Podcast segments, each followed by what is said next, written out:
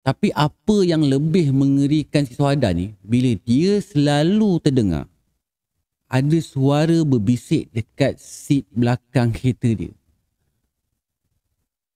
Tapi dia tak pasti suara bisikan apa yang benda ni buatkan. Yang pasti macam ada seseorang yang sedang berbisik dekat belakang seat dia.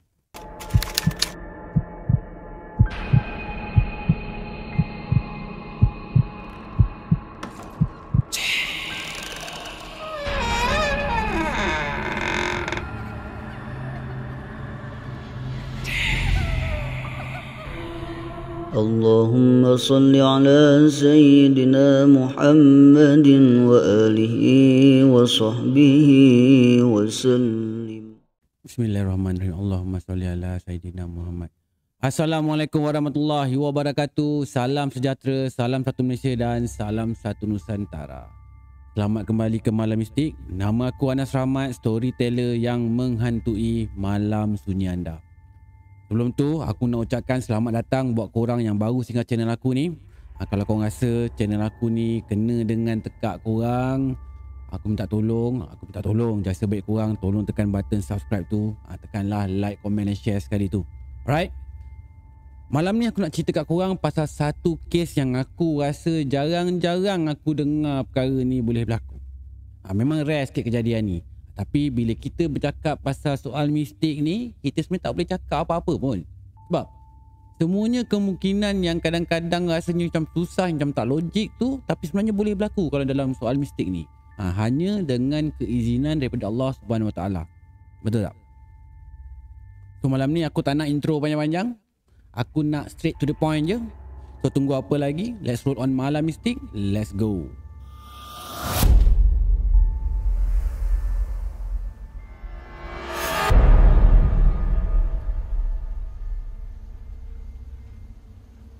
Hari itu adalah hari yang paling seronok sekali bagi Syuhada ni.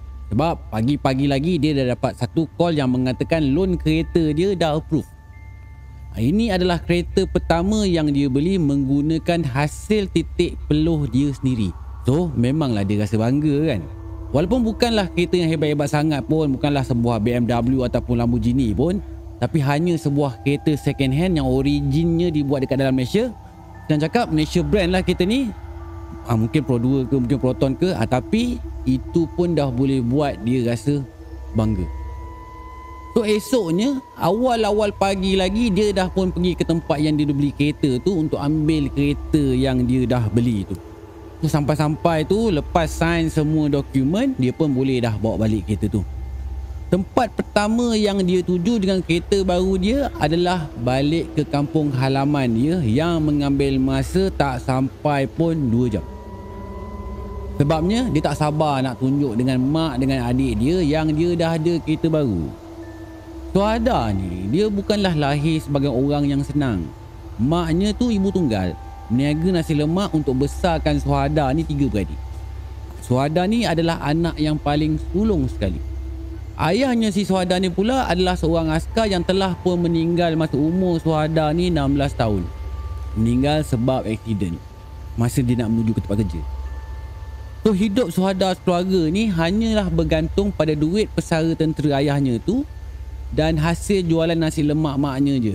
So bila Suhada ni dia dah habis belajar, bila dia dah dapat kerja, niat pertama dalam hati dia tu selain daripada nak bantu maknya serta adik-adiknya kat sekolah, dia memang berhajat sangat nak beli sebuah kereta supaya dia ada kemudahan untuk balik ke kampung untuk bawa adik-adik dengan maknya ni berjalan. So nak jadikan cerita. Dah pun menjadi rezeki dan tak ada Allah akhirnya Nadia ni dapat juga beli sebuah kereta. Kereta tempatan yang sesuai dengan kemampuan dan bajet dia. Hari tu masa sampai je dekat kampung semua keluarga dia pun dah memang excited gila lah bila nampak Suhada ni bawa balik kereta baru. Tu si Suhada ni pun memang tak tunggu lama. Tak sampai pun 5 minit dia sampai je kat kampung. Terus dia suruh mak dengan adik dia siap-siap. Dia nak bawa uh, adik dengan mak dia ni pergi ke pekan. Ha, sebab dia nak belanja makan sekali dengan nak rasakan naik kereta baru ni. Tu masuk-masuk dalam kereta, maknya si Suhada ni duduk dekat depan sekali. Ha, dua adiknya duduk dekat belakang. Terus tiba-tiba adik si Suhada ni tanya dekat si Suhada tumpuk hitam apa dekat seat ni kak? Macam bekas darah je. Kata adik Suhada ni pada Suhada. Si Suhada ni memang dia tak perasan pun tumpuk hitam tu dekat seat sebelum ni. Memang dia tak perasan masa dia nak beli tu. So terus cepat-cepat lah dia tengok. Lepas tu si Suhada ni pun buatlah judgement dia sendiri. Agaknya bekas macam hitam kot. Bagi tahu Suhada ni dekat adik dia dia malas nak fikir apa-apa pun. Memang dia tak terfikir apa-apa perkara yang bukan-bukan pun masa tu. Bagi dia apa yang dia nampak tu mungkin tumpuk hitam sebab Bekas hitam je. Ataupun mungkin benda-benda lain kicap ke apa kan. Lepas tu teruslah dia mulakan perjalanan menuju ke Pekan. So dipendekkan cerita. Diam tak diam Dah seminggu lebih dah Suada ni guna kereta tu. Memang tak ada apa-apa masalah pun dekat kereta tu Kereta cantik, warna hitam, aircon sejuk, catnya pula tak ada calah. Cuma komplainnya tumpuk hitam yang saiz je lebih kurang 50 sen tu yang dekat si belakang driver tu. Itu je komplain dia. Yang lain semua tip top. Bagi si Suhada pula, takat tumpuk hitam tu bagi dia tu bukan isu besar lah untuk dia komplain. So masuk minggu kedua, dia pakai kereta tu, dia dah mula rasa macam ada yang tak kena. Satu malam tu, Masa dia dalam perjalanan balik menuju ke rumah sewa dia Tiba-tiba Dia terbau busuk dalam kereta. Bau tu macam bau bangkai.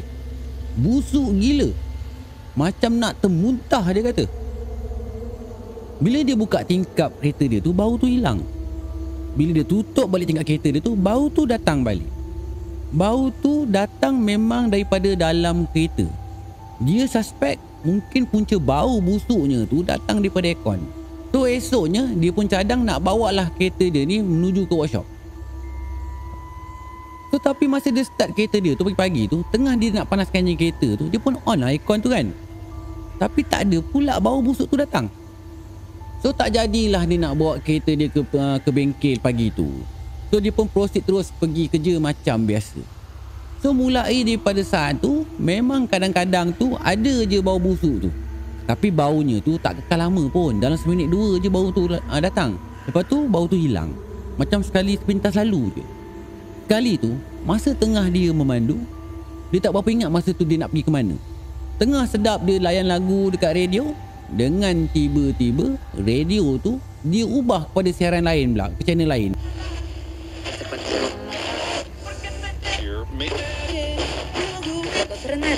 Suhada ni dia ubahlah balik channel tu.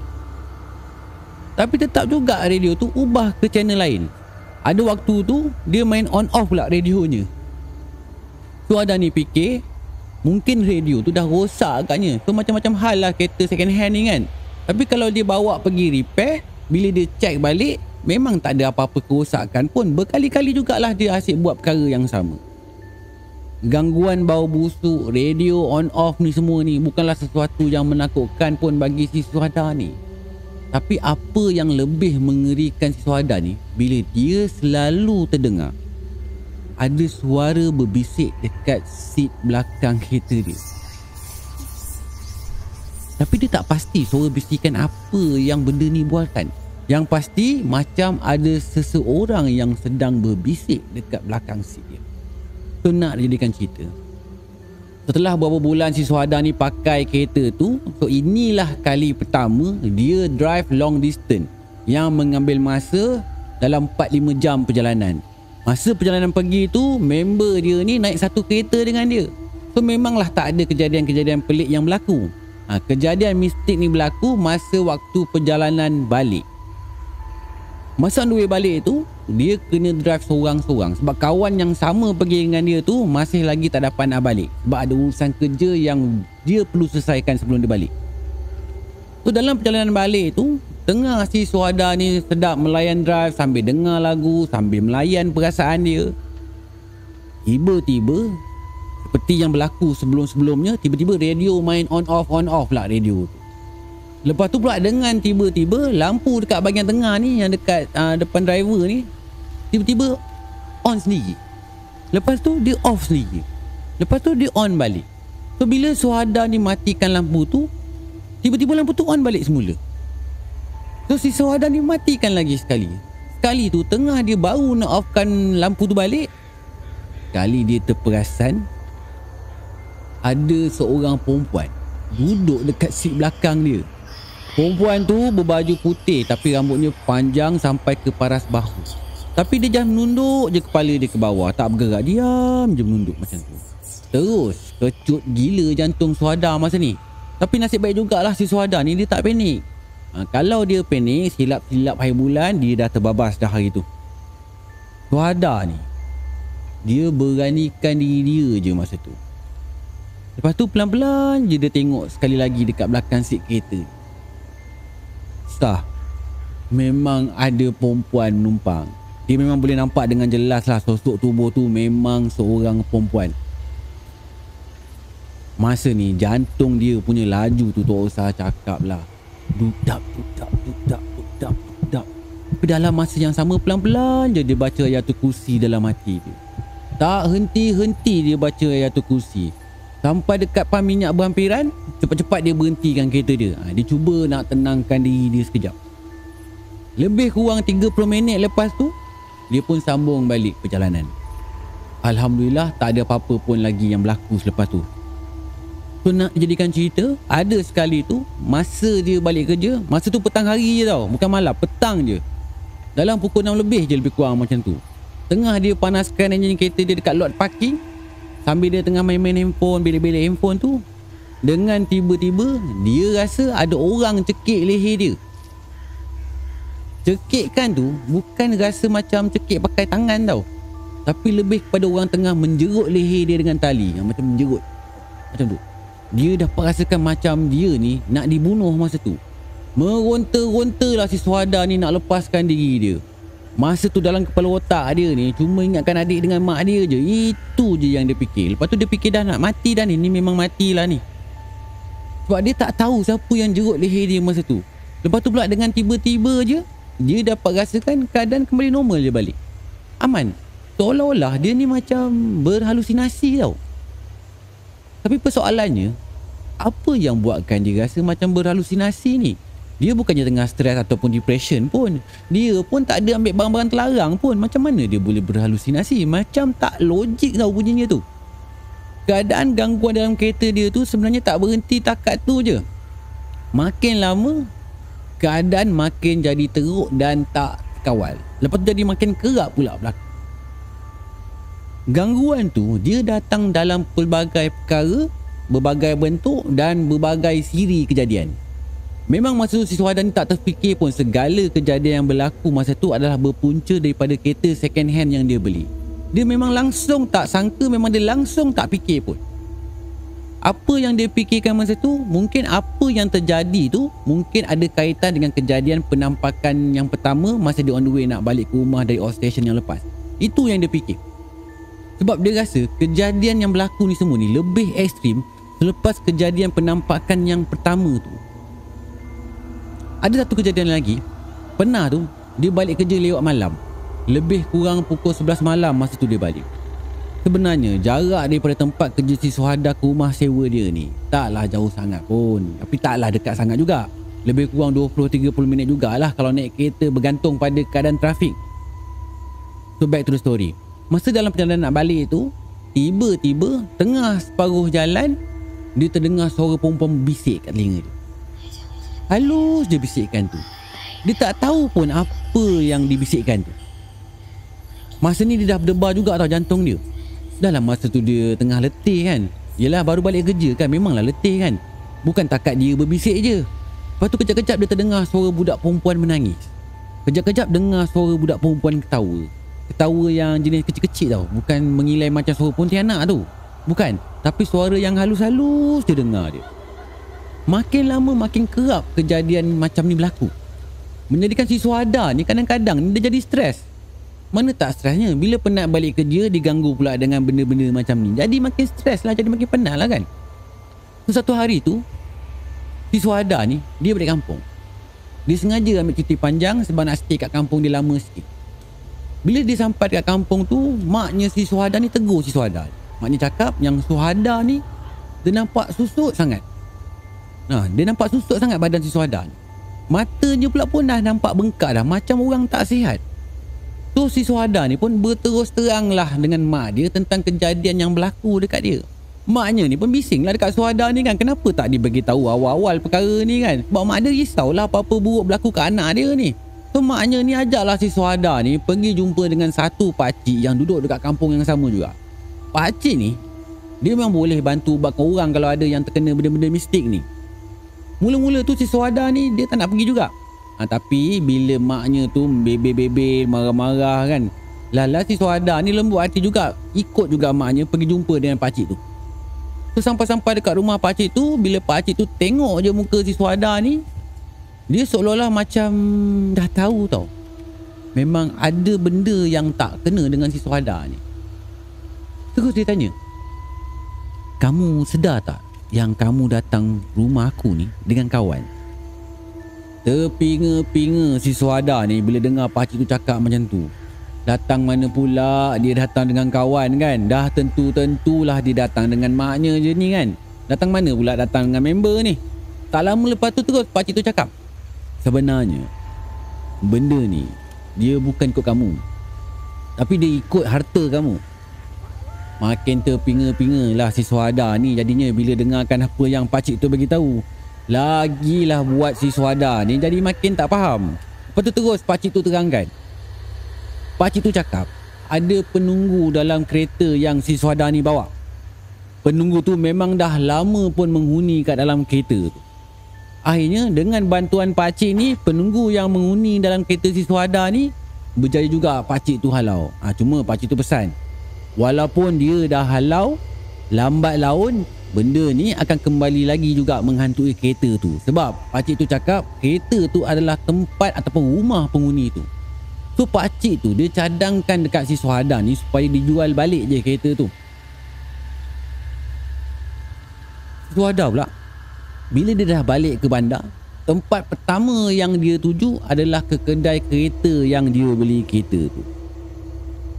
Terus ada tanya dengan seller uh, kedai yang dia beli kereta tu pasal sejarah kereta tu. Tapi sejujurnya memang seller tu tak tahu apa-apa pun tentang sejarah pasal kereta ni. Yang seller tu tahu owner lama jual kereta tu murah-murah dekat dia. Sebab tu lah dia beli. Dan sebab tu jugalah dia jual kereta tu pada suada di bawah harga pasaran. Dia jual dengan suada pada harga murah. Sebab dia dapat pemurah. Suada ni dia nak jual balik kereta tu dekat kedai tu. Tapi malangnya seller tu tak nak beli kereta tu. Tapi suada ni dia bergegas jugalah kan nak jual balik. Dia paksa juga nak jual kereta tu. Akhirnya seller tu dia offer kereta lain dekat Suhada ni. Ha, tapi walaupun dia offer kereta lain tapi tetap juga Suhada ni kena tambah duit. Ha, pandai seller ni. Ha, Suhada ni just setuju je lah kan. Dia memang dah tak nak kan kereta tu. So dia nak buat apa lagi? Nak tak nak kenalah tambah duit beli kereta lain. So masa Suhada nak gerak balik tu si Suhada ni minta jasa baik seller tu untuk bagi nombor phone owner lama dekat dia. Ha, memang dia nak tanya sendiri dekat owner lama pasal sejarah kereta tu.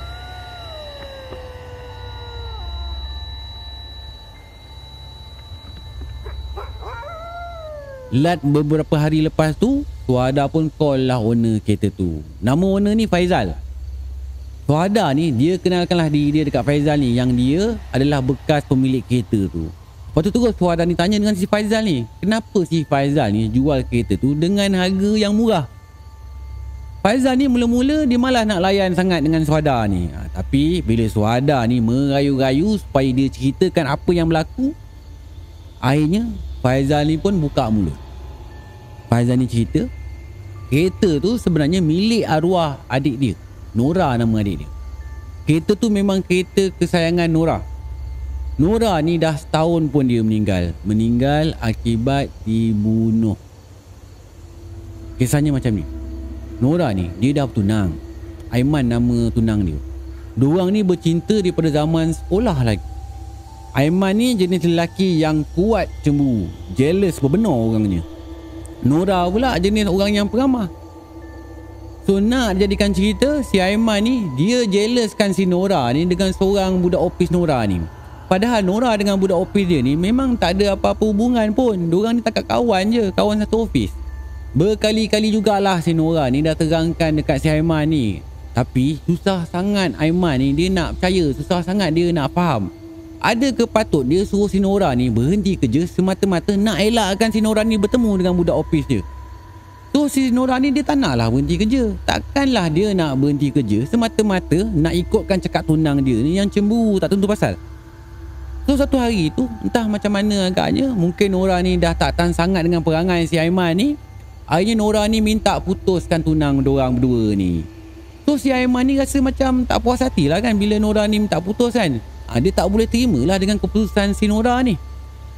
So sejak daripada hari yang diorang putus tunang tu Sejak daripada hari tu macam-macam lah dia ugut si Nora ni. Kadang-kadang sampai ke ofis si Aiman ni serang si Nora. Dia maki Nora, dia hamun si Nora ni. Macam Nora ni tak ada harga diri dia buatnya. Nak dijadikan cerita dan dah ketentuan agaknya hari tu kebiasaannya Nora ni kalau balik kerja paling lewat pun dia akan sampai ke rumah dalam pukul 10 malam. Tapi hari tu dah pukul 1 pagi pun Nora tak sampai-sampai lagi ke rumah.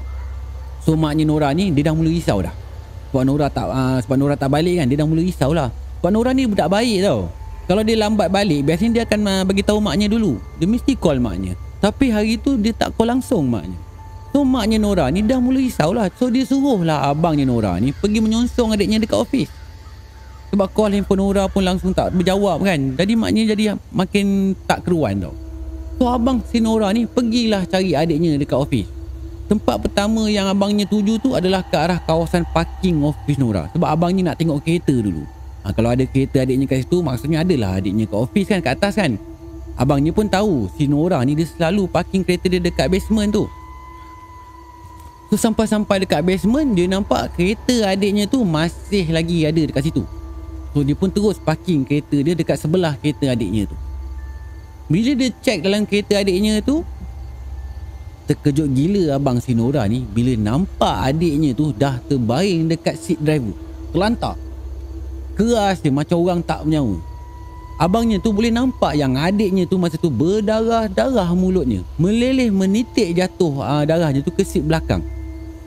So cepat-cepatlah abangnya cek nafas dengan nadi si Nora ni masa tu. Cek lah. Cek punya cek memang sah masa tu Nora dah pun tak bernyawa lagi. Peras betul hati abang ni masa tu. So cepat-cepat abang dia pun pergi call polis. So masa polis tu buat siasatan, polis tu buat kesimpulan awal, memang sah si Nora ni meninggal akibat dibunuh. Lehernya tu dijerut dengan tali sebab ada kesan jerutan pada leher si Nora ni. Pembunuh tu dia memang dah ada dekat dalam kereta sebelum Nora ni naik lagi.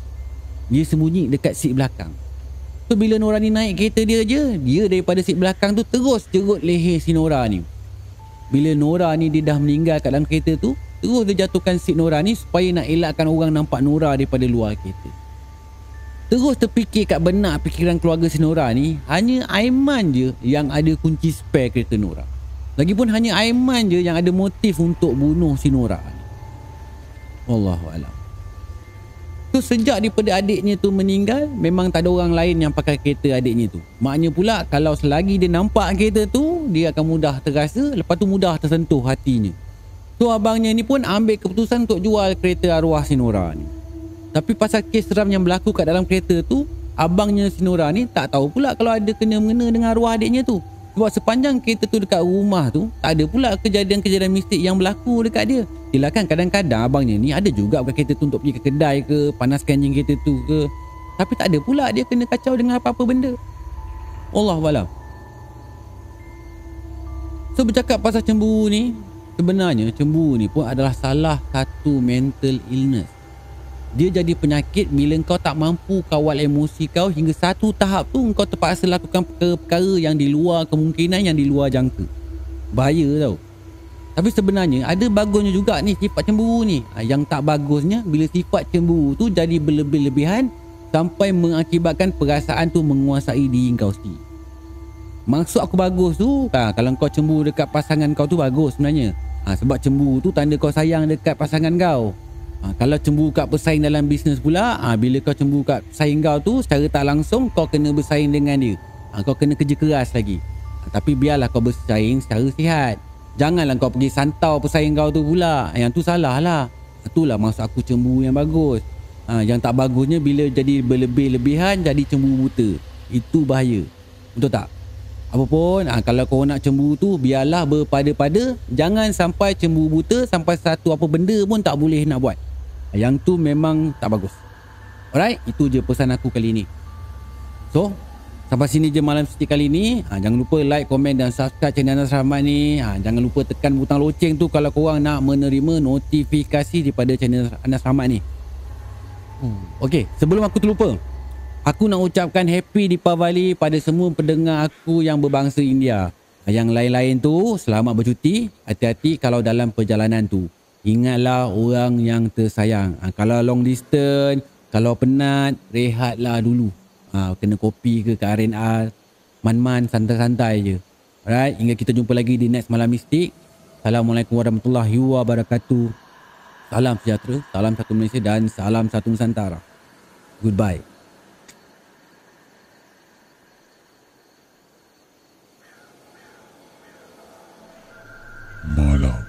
Malam Mistik